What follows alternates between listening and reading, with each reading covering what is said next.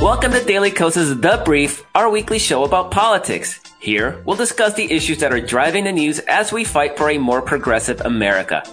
I am Markos Moulitsas, the founder of Daily Kos and your co-host, along with senior political writer Kerry Eleveld.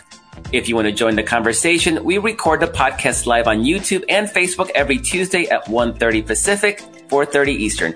Enjoy the show. Hello, everybody. Welcome to this week's edition of Daily Kos's The Brief, our weekly show about politics. I'm Markos Moulitsas. I'm here with Kerry Eleveld, and we have a great show for you today. We're going to be talking to political historian Kathleen Frydl about the potential of a Biden transformative presidency, as well as sort of kind of the collapse of the Republican Party, which is something she has been writing about recently. We're also going to be talking to Joan McCarter. She is a Daily Kos senior staff writer. She focuses on, on Congress and the Senate is sort of the center of the political world right now. I, I, in fact, I think it's where all the action is happening. So there's a lot of talk about, about the Senate. So we have a great show, lots to talk about. Kerry, how are you doing today? Just peachy. Peachy? Just it, just impeachy. Oh, impeachy. I shouldn't oh, yeah. laugh. I shouldn't laugh that hard. Bring on the dad jokes. There you go.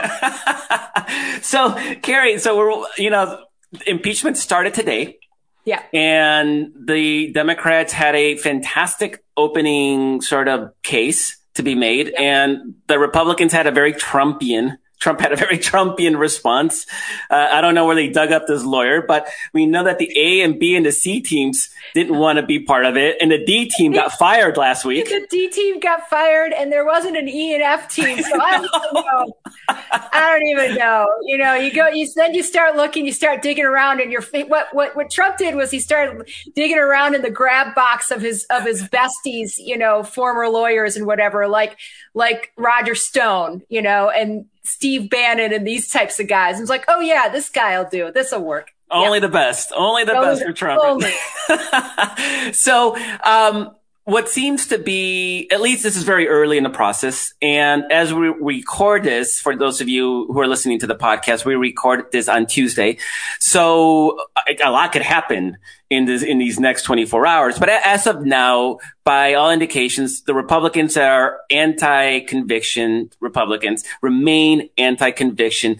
Kerry, do you really think they're going to go down with this ship? I mean, it's, yes, it, I do. Yeah. boggles my mind. Yes, no, it's it is just a stunner. I mean, first of all, like it, it it's a level of stupidity, frankly, that is like you know, just eye opening, just jaw dropping. But on top of that, the bet- betrayal of the country that they're getting ready to take, you know, part in is just from a, from a national security standpoint. I mean, this guy, this guy has not only been impeached once and now twice, right? Um, but in the last impeachment, they predicted the, you know, Adam Schiff's closing arguments. He, he predicted that, Trump was a menace and that if you didn't if you didn't teach him a lesson, if you didn't convict him, he was this was going to be a disaster for the country. And then what did he bring to the country? Disaster. Like the first Trump, the first president inspired attack on the homeland, on the seat of national government, right? That's never been done before. Um, and now, the, and now they're apparently just, I mean, you know, 45 of them have already voted to, to set up this whole argument that supposedly you can't, you know, uh, convict a, a, a, former president, a former official, which isn't true. There's nothing no, constitutionally. It's not and the true. and the Democrats did it. The House managers did a great job of pre-rebutting that. Well, and let's re- let's remember that that's a loophole that McConnell fa- manufactured. Mitch McConnell manufactured that loophole because he was actually impeached while he was a sitting president.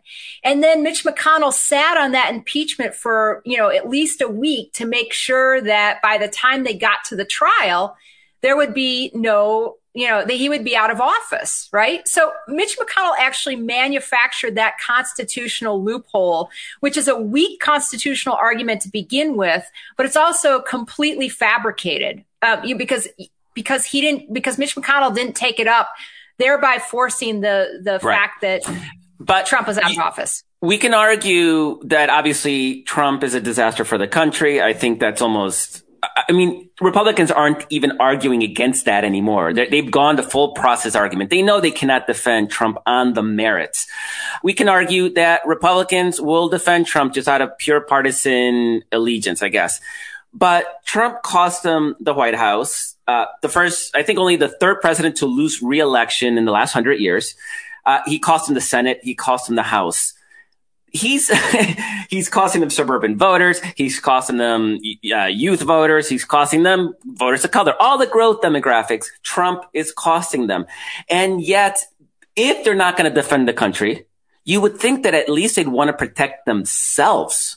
But well, that's not the case this is what happens when you have when you are a party of no ideas anymore right?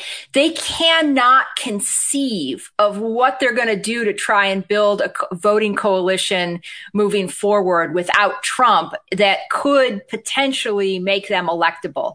And and remaking the party in a way that it can attract more voters is going to be a years long process that none of them have the entrepreneurial nature, the inspiration, the fresh ideas to do, right? So the only, the most entrepreneurial people at this moment are people like Senator Josh Hawley and Ted Cruz who want to double down on Trumpism in order to try to ride that tiger to their own elevation to president, right?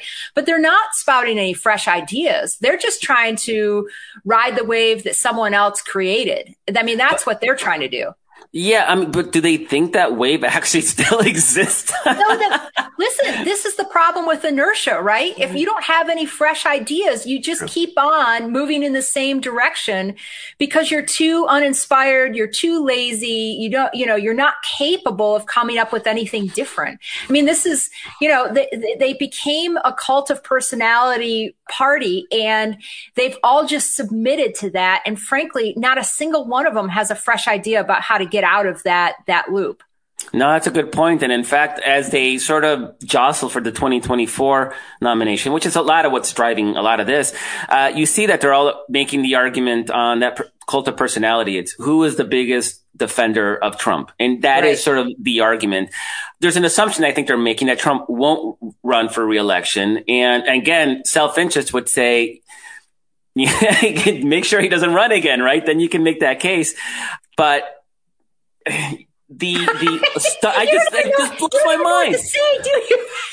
I, I just I don't understand how simple logic, simple just self interest, and we're not we haven't even talked about the problems that Republicans are having right now fundraising from their corporate PACs, right? I mean, you still have right. that issue where they're saying as long as you're associating with uh, with sedition and insurrection, we're not going to give to you, and I don't know if McConnell has decided that it's all just temporary glitch and these people will quietly come back in the next few months.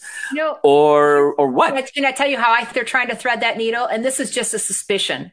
My suspicion is is that McConnell's going to try to do just enough to be seen as reasonable enough that some of these corporate PACs can come back. Some of them have already said they won't. I think Microsoft came out. Microsoft was one of them. Yeah, this week and said, or last week, maybe late last week, and said we're just suspending donations to the GOP at this point um, for this foreseeable future. I think they said until th- through 2022, right? But I think McConnell's just going to try to do enough. And then what you have is, and he should be they no one should be giving any money to this guy but senator rick scott who's running the you know campaign arm of the of the senate caucus of the republican senate caucus he's a seditionist right? He voted against certification. He's one of he's one of the senators who went down that path. And so if you have on the one hand, McConnell, who can bring money into his PAC. And then you have on the other hand, I mean, this again, this is just a theory. On the other hand, you have, uh, you know, Rick Scott, who's going to be working this other group of people. Maybe you can double dip from both donors by, and which this shouldn't be acceptable to anyone who doesn't want to give to the sedition caucus, right? It shouldn't be acceptable to anyone. But I, I feel like maybe that's what they're trying to do is divide and conquer in terms of fundraising fundraising, it could be a disaster. It might not work. Yeah, it's it's. I, I mean, again, there may be a bet that these corporate PACs quietly come back in six months and hope that nobody notices that they get credit for that initial uh, pause, but there actually isn't a practical. Uh, result. And, and right. there might even be a little bit of a game of chicken going on, right? Where these PACs yeah. are telling McConnell that either convict or we don't come back. And McConnell's like, are you really not going to come back when Democrats are, are doing the sort of things that are anti your agenda? Uh, making it easier for people to organize, that know, sort of the thing. The stock market's looking good. I mean, yeah, I mean, like the stock market has been. I mean, they had there have been these moments, right? These hiccups with uh, with this whole GameStop situation that I barely understand, frankly. But um, but overall, the stock market has still done quite good, and and it's and it's uh, it's increased since since Trump left. So you know they were they traders celebrated the moment that Joe Biden won the election and celebrated it when he got in into office.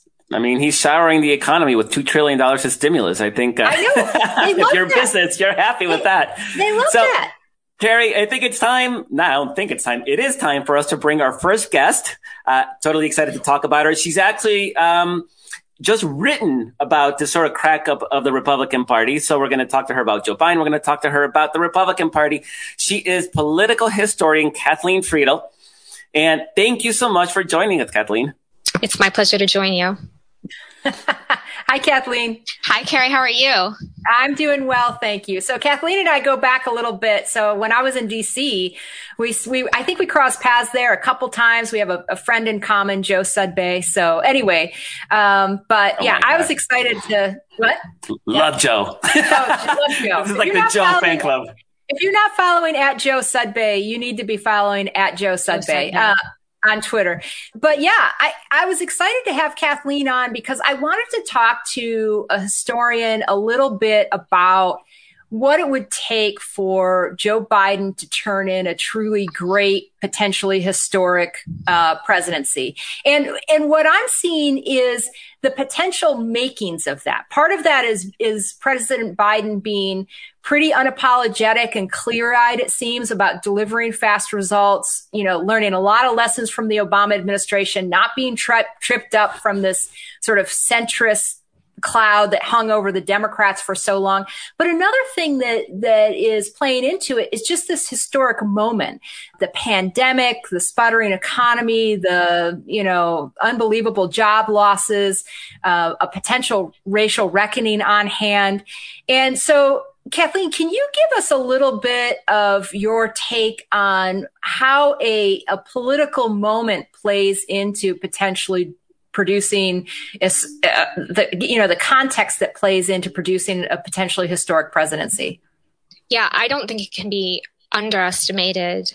I think it's the necessary but not sufficient ingredient to making a great presidency. And don't sleep on joe biden um, this presidency does have the potential to be a great a historic presidency in the ways that we think about Franklin Roosevelt, albeit with a totally different character in office.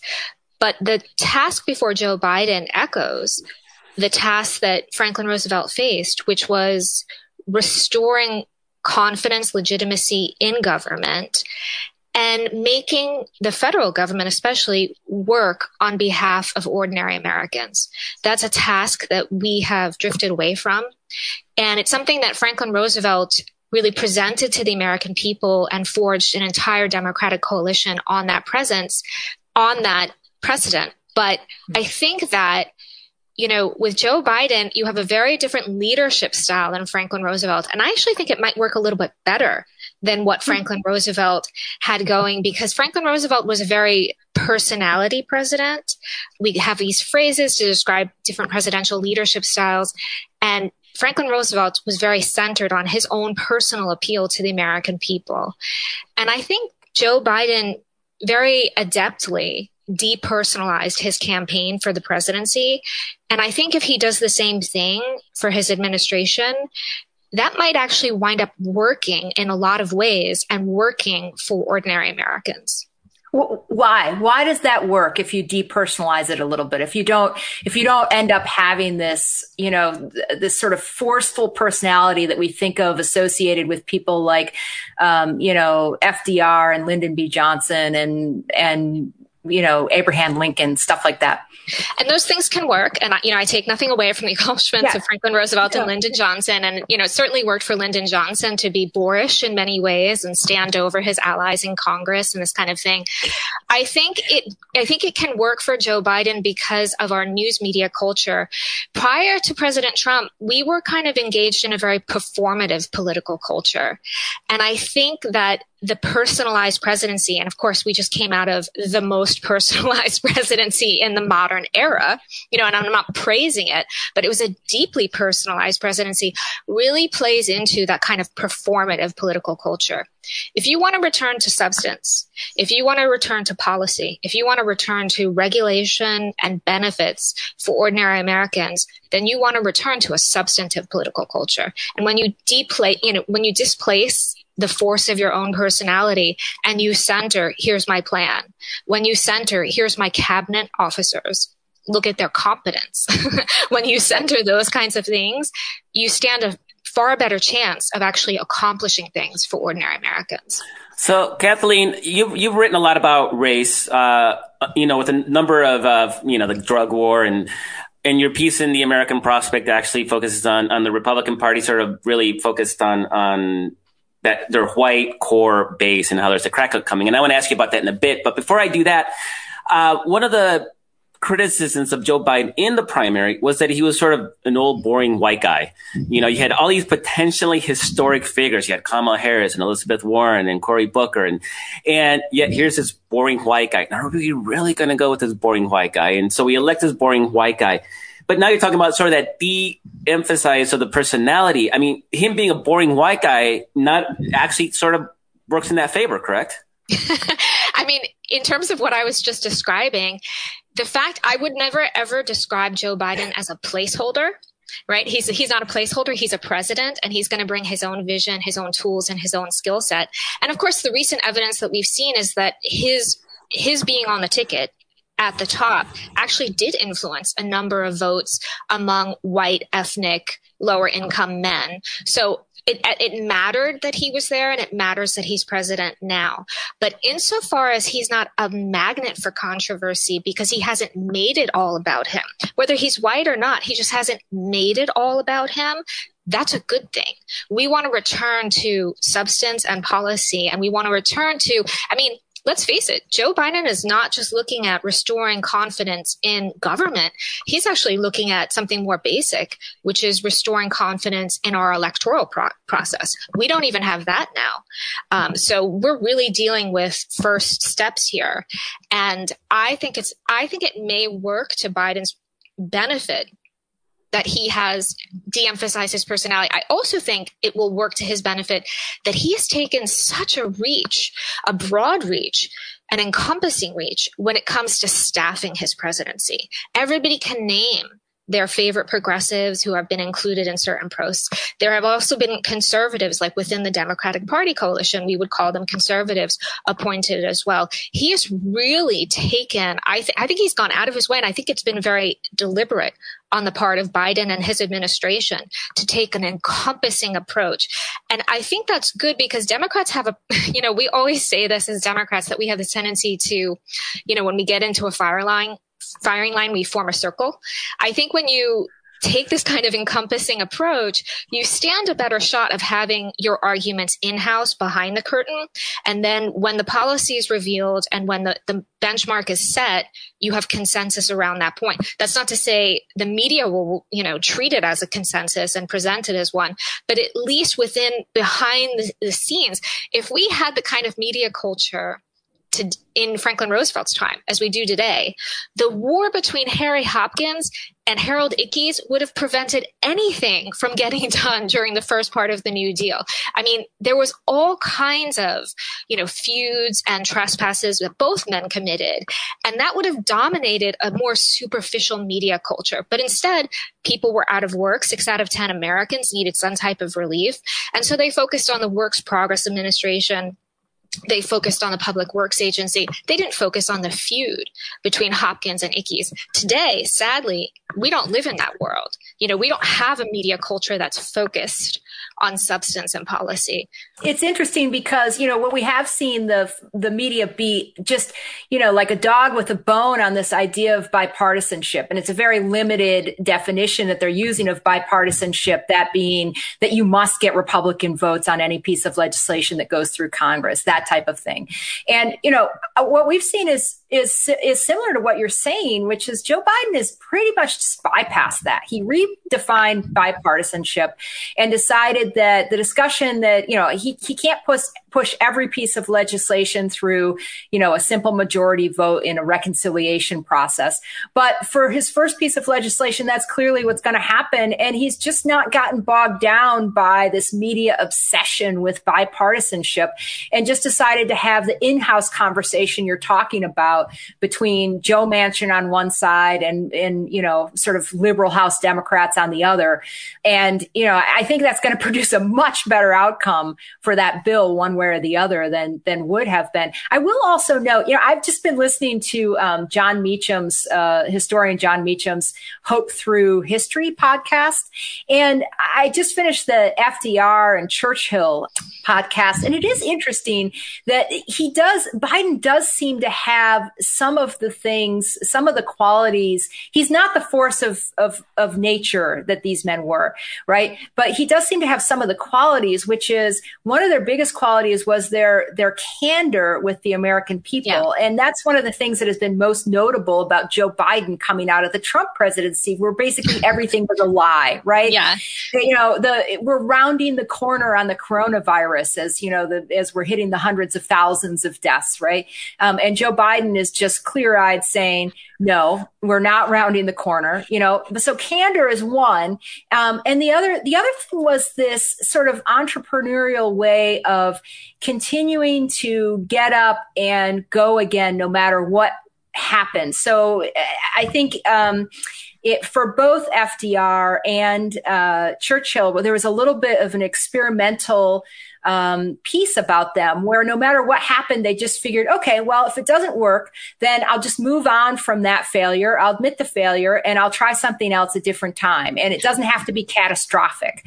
Um, and that, and that reminds me very much of what Joe Biden has described with um, and we'll see if it plays out. But with him having to rebuild his life, um, you know, after some of his biggest tragedies, and just you get up every day and you just go out there and do it again. You just get up every day and you go out there and do it again. And that level of stick to itiveness is something that I think could benefit him and certainly benefited both both of the men I mentioned. So, so my mentor in um, political history, Barry Karl, would open his lecture on Franklin Roosevelt not by talking about Franklin Roosevelt, but by talking about pilot training and the way in which they used to train pilots in the simulator. And they may still do this.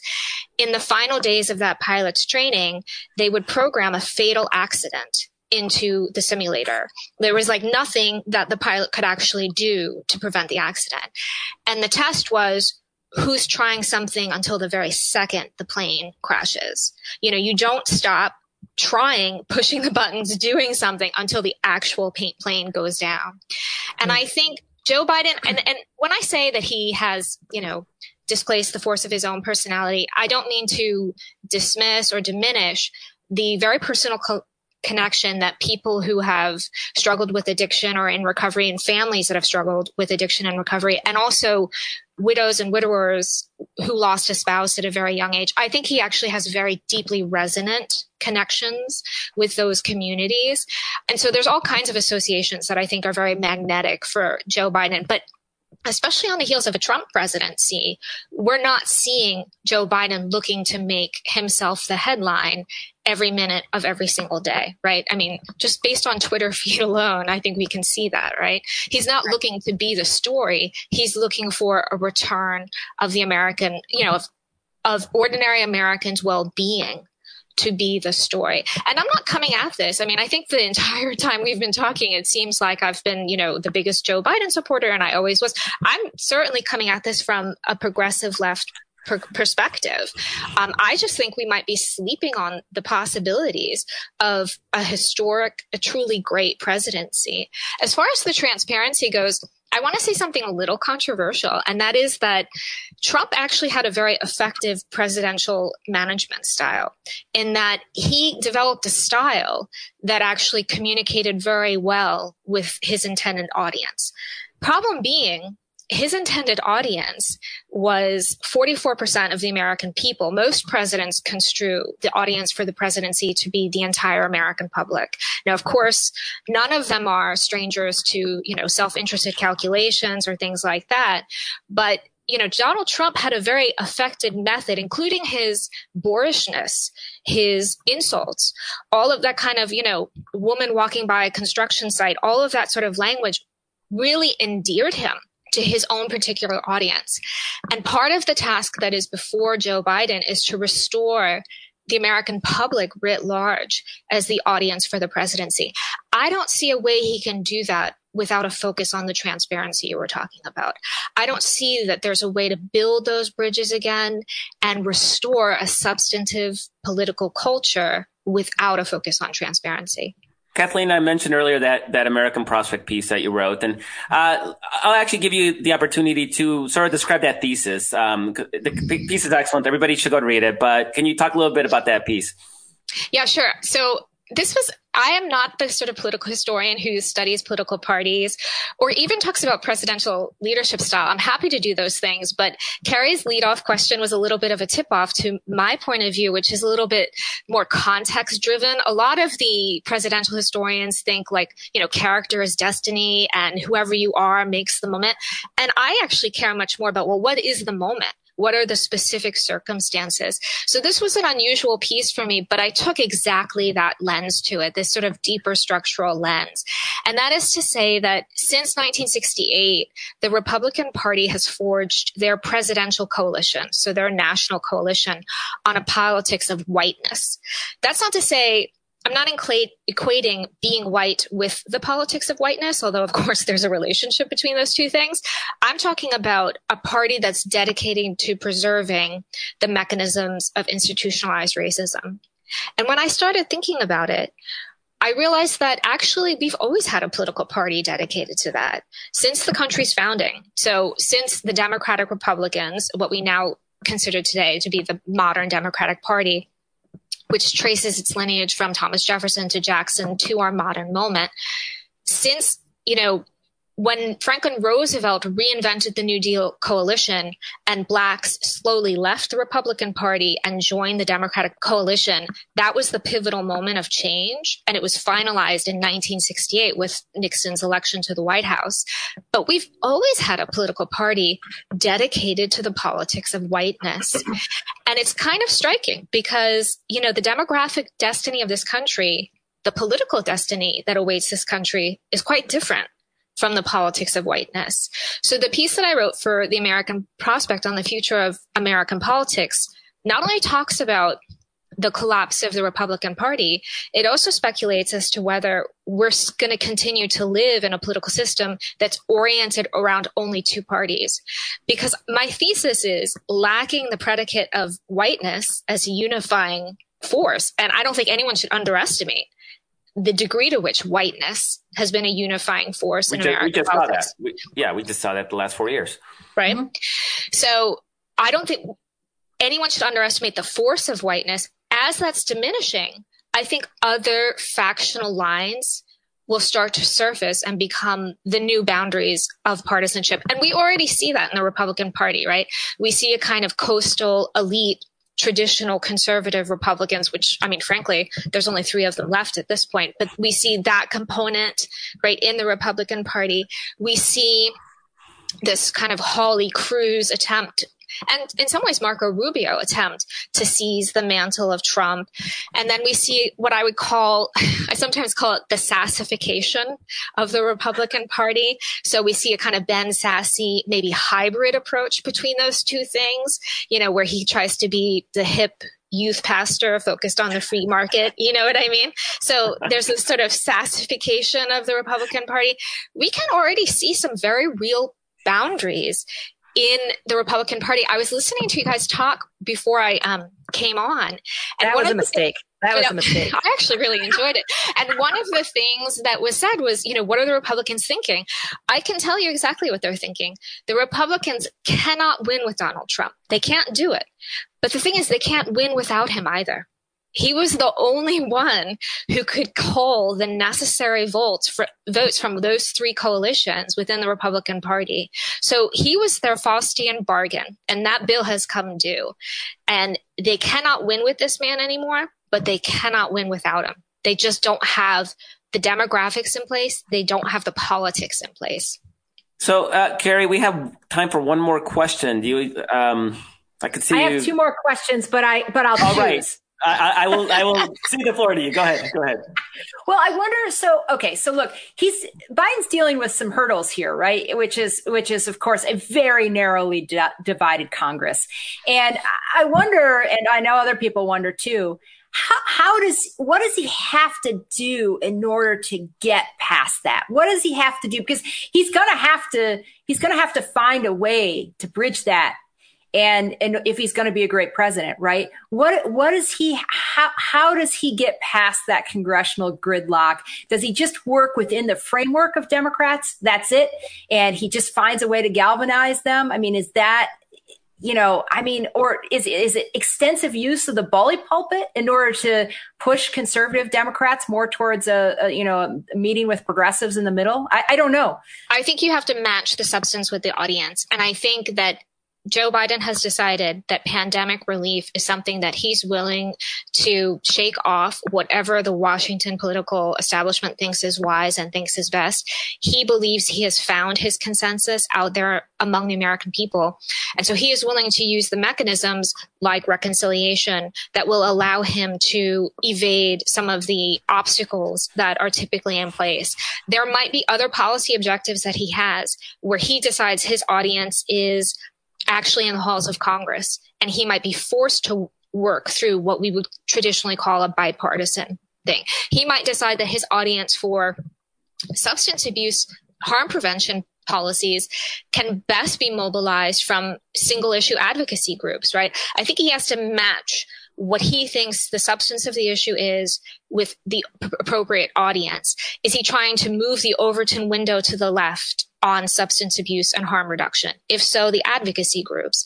Is he trying to pass some kind of meaningful bipartisan legislation? Well, then that's obvious. Is he actually trying to get checks into the hands of ordinary Americans? Well, then he's just going to use the process of reconciliation. So he's got to match whatever the objective is and what, whoever the audience is. I would not discount the importance of cabinet appointments in that, by the way. There is so much discretion given to executive offices, and we all have cabinet appointments that we're happy with. We all have cabinet appointments that maybe we're not happy with, and that differs from person to person. I would say that it's it should be foremost in the minds of the Biden administration that they need to restore a culture of regulation and a culture of, let's say, unabashed pursuit of the interests of ordinary Americans in the halls of the Department of Justice, especially. That's something that was a letdown during the Obama administration, I'm frank to say. Um, you know, President Obama pursued fewer corporate wrongdoers than Ronald Reagan did.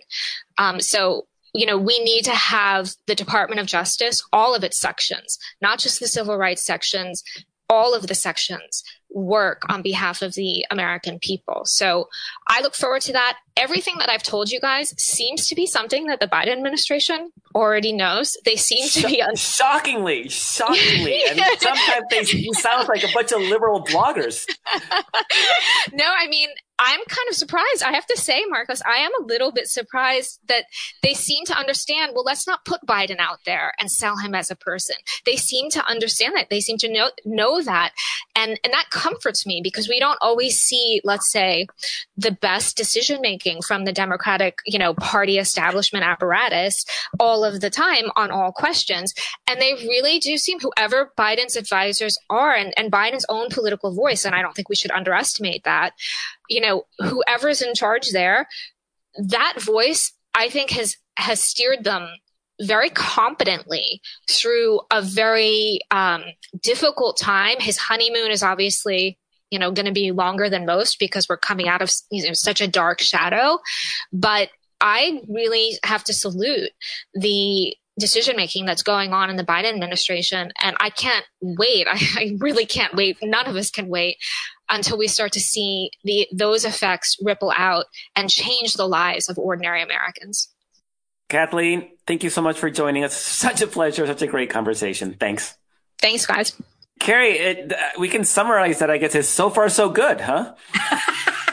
yeah, and you know, I want to be clear about something too. Some some of our listeners know a little bit about me and know a little and maybe a lot more about you.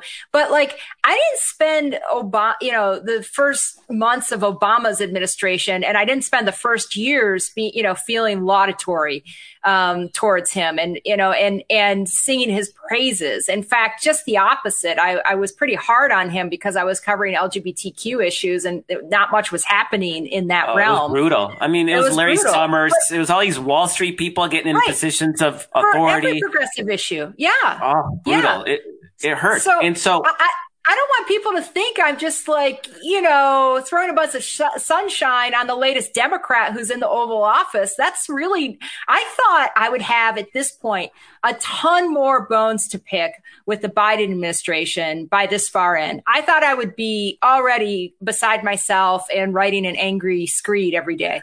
And you know where you see it in a lot of places is is for example the income threshold for the uh, for the um, for the checks, right? The stimulus stimulus check, where Democrats were sort of settled at seventy five thousand, and then here comes Joe Manchin arbitrarily for no freaking reason at all is demanding fifty, right? Right.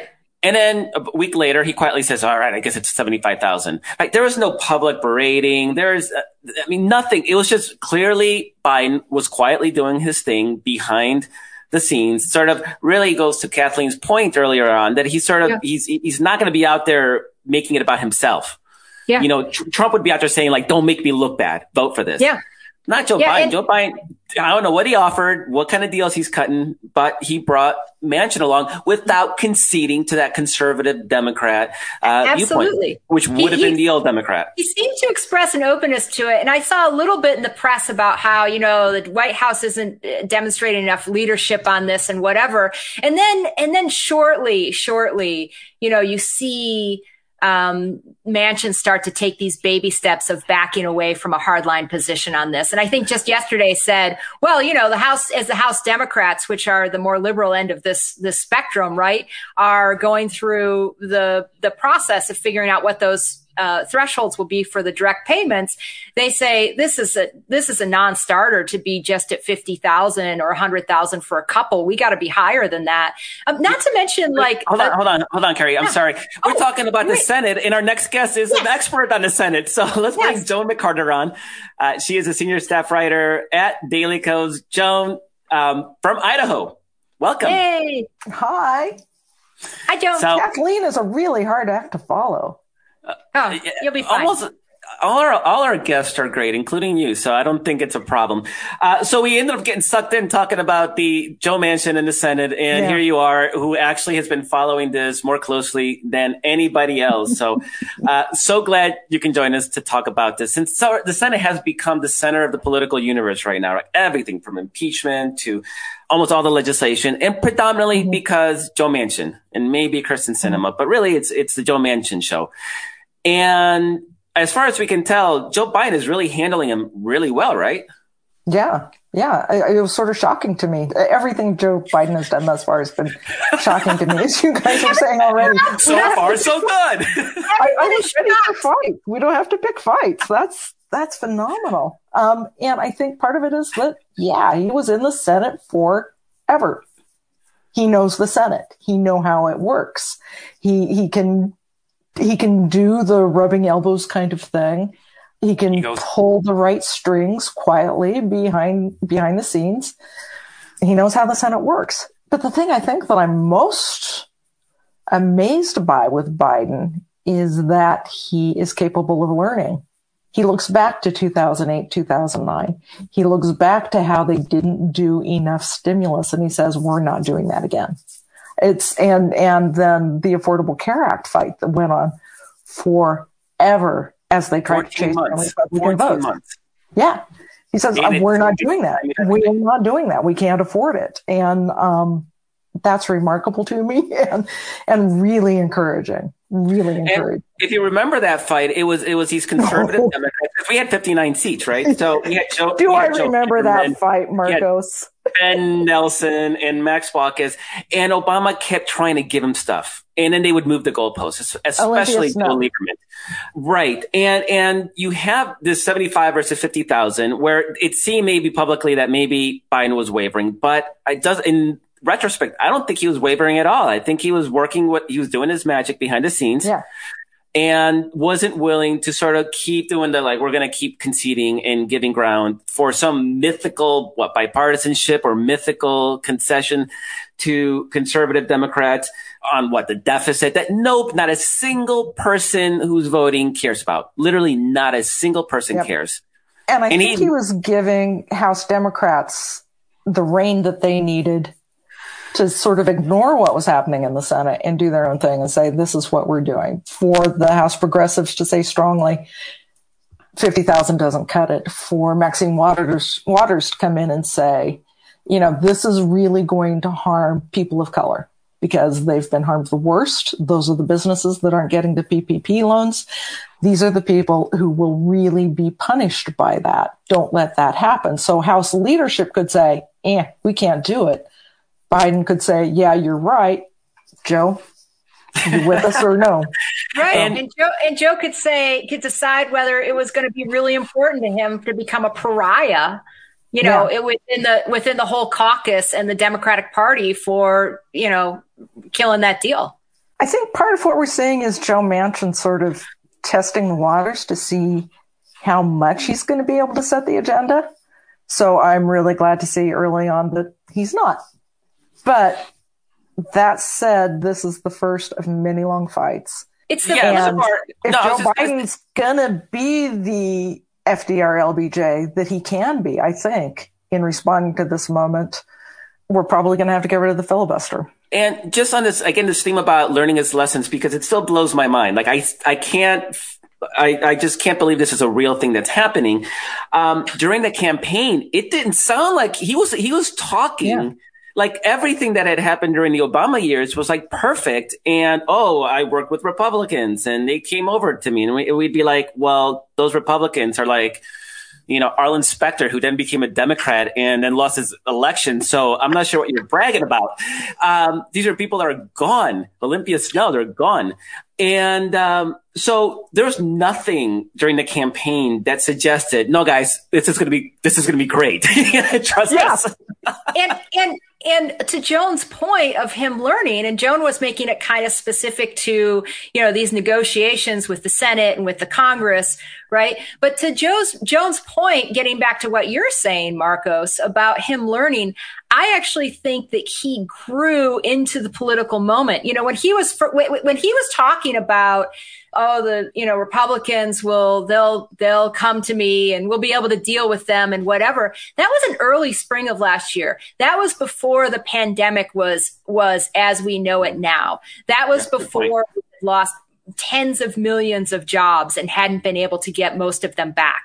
That was before, you know, th- this situation was as dire as it has become. And I think that he grew with the political moment, which is, damn good for all of us and i hope he continues. But he he learned those lessons from the early obama administration but he also seems to have learned the lessons of what's happening with the political moment. And he may see it as a real opportunity to do far more than what he might have done. For sure. Joan so one of the things that um you know, people worried about with impeachment is that it would actually uh, slow down Joe Biden's agenda.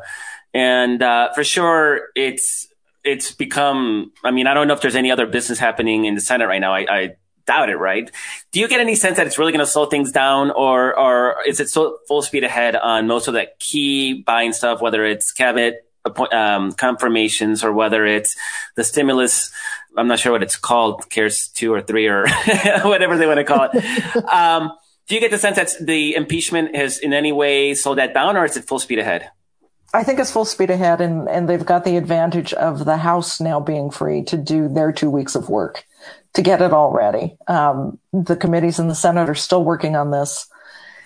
Yeah, in some ways, I wish they had set up a special impeachment committee to hear all of this um, so that they could have the floor open for doing other things. But committees are still moving forward. They're still doing their work. I think the arrangement that Schumer and McConnell finally came to will allow them to get quite a bit done.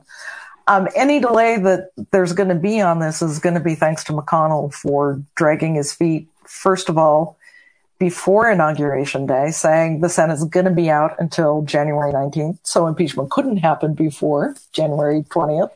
And then refusing to have a um, organizing agreement with Chuck Schumer. So the committees were juggling. They didn't know who was in charge. They couldn't bring up nominees. It was it was a mess. And McConnell did that certainly on purpose, dragging stuff out.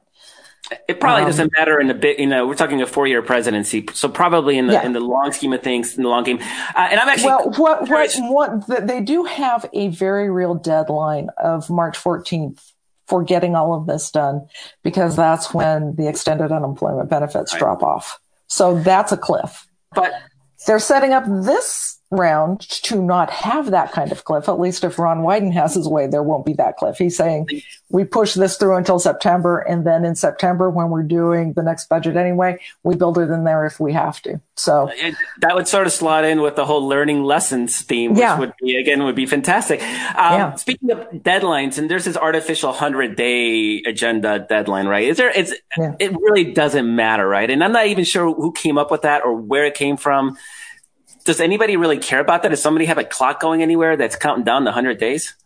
Um, David Dayen at American Prospect is counting down, but I don't think that he's doing it. I think it's just a handy tool for him to talk about what's happening. Um, no, the hundred day thing is is is not real, um, particularly in a pandemic. Particularly in a pandemic.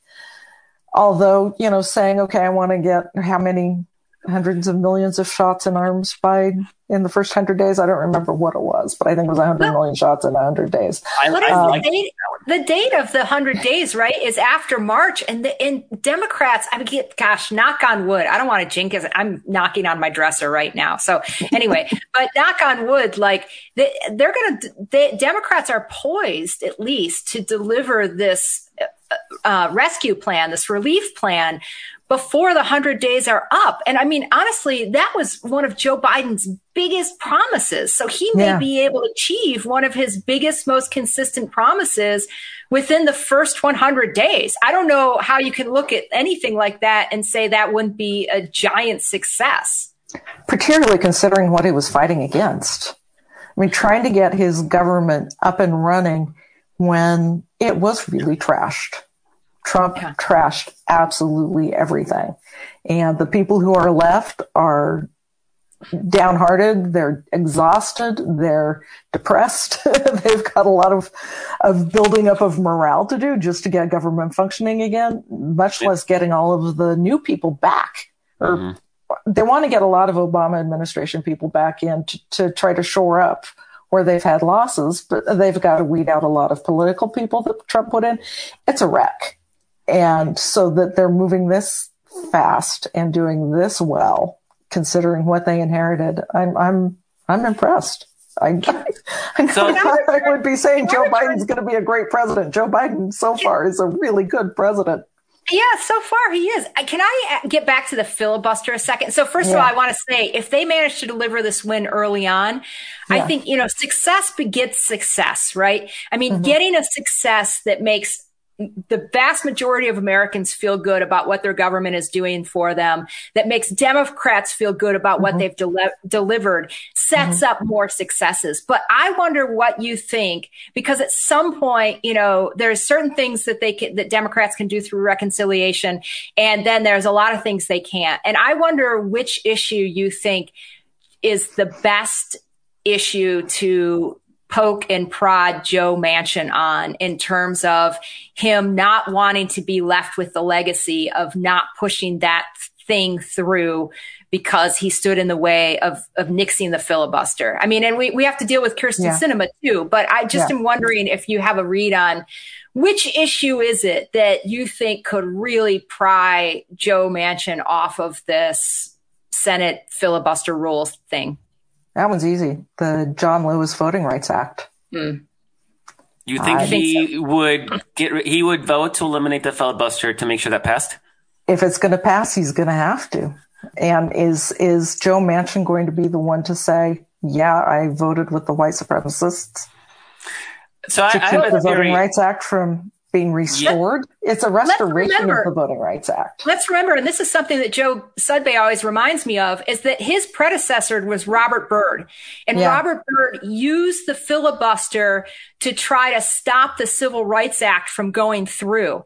And then towards the end of his life, reneged on that, apologized for it, and said he never should have done it. So mm-hmm. does does Joe Manchin want to be, you know, sitting in the seat that was once occupied by Robert Byrd, used as a as a you know blockade to progress, or tried to use it as a blockade to progress? Does he want to continue that legacy, or does he want to not have to try to clean up his legacy later in life? Right.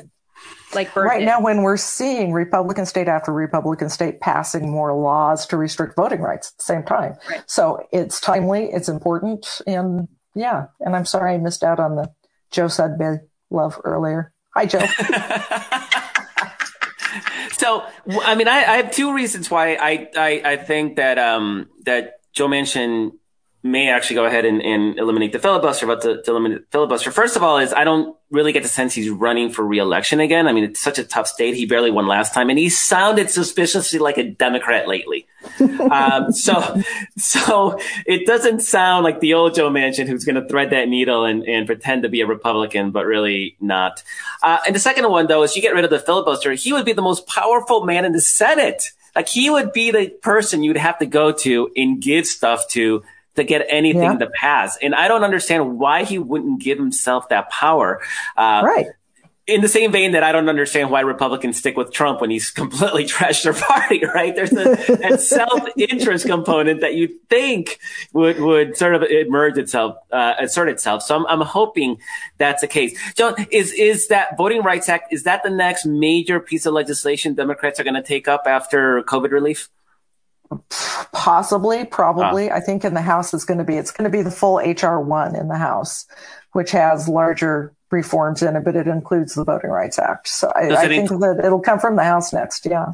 Does it include DC statehood? Good question. I think last last, last year's version did, I believe. Yeah, it did for sure. Yeah. I'm so, not sure what. You have to double check on that, but I think so. I think so. So I think I, you're right that it comes from the House, and that's HR one, of course. But I do think the White House will be involved with obviously strategizing over what to do next. The one thing we should remember is that, you know, we had uh, Senator Schatz on earlier this this year or late last year. Anyway, who knows? But he he said we can get a lot of our climate change initiatives done via reconciliation. Mm-hmm. So there mm-hmm. is. I mean, I'm not trying to contradict you. I don't know for sure, but there is the. Well, you're limited in how many bites you can take of the reconciliation apple. Mm. I mean, some are arguing you can only do it one time in a legislative session. Someone said, "Well, yeah, no, but maybe two. So at most, well, we can have Mitch two McConnell.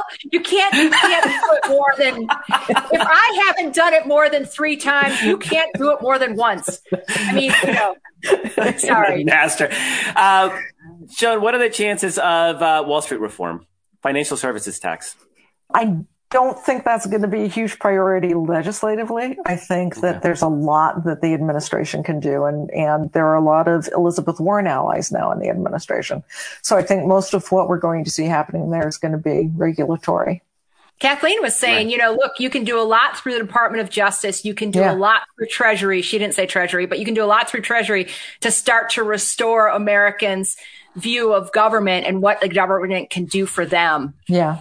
Right. Anyway, I mean, some of the things we, we are going to have to see the Senate and both chambers turn to Congressional Review Act on a lot of regulatory stuff that Biden can't wipe away. Some of it he, some of it wasn't fully um, implemented yet, so he can just say no, we're not doing it. Some of it Congress is going to have to to rescind. So um, that might be some of what they have to do once they get COVID relief done. There, there's there's still cleanup to do. So that's going to have to happen. Um, I would love to see them slip in some postal service stuff oh, quickly to save it. One. That's a big one. Yeah, because DeJoy is going to come back. Probably Louis DeJoy, the Postmaster General, as soon as next week. He's going to be announcing more cost cutting measures, more more sabotage of the postal more sabotage. service. Right, yeah, of course. Yeah. So um, that I would like to see happen fast, and I hope it does. Right. Uh, and then on top of that, you have the judges, right? This was right. number one priority of the Republican, previous Republican um, leadership. And we've seen a, a, fantastic number of people stepping down, older liberals who are finally like, ah, thank God, we yeah. can finally, we can, we can, we're safe. We can, we can, we can retire now. And well, what so, I love, they're not actually, a lot of them are not actually totally retiring. They're taking senior status which mm-hmm. allows them to stay on the bench, still take some cases, but have their seat filled by a new person. So it's like a twofer. Biden gets two friendly judges for one.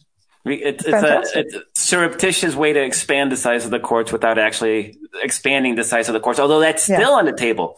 Uh, we've heard Biden bring that up a couple of times, so he it's still in his mind. The whole commission, I think, right now. Yeah, that's that's just at the Supreme Court level. I think probably at the lower levels, that's going to mostly be done by the Senate. But um, at the Supreme Court level, yeah, he's got this commission set up to decide where they need to expand, whether they need to expand. I'm hoping that'll be a yes because that's the next thing that's coming up. All of these great things he wants to do. You know that Texas primarily Texas, some other Republican states are going to be there to challenge everything Biden tries to get done. So court reform is has got to be way up there on the list too. And there really isn't anything that's not at the top of the list. right.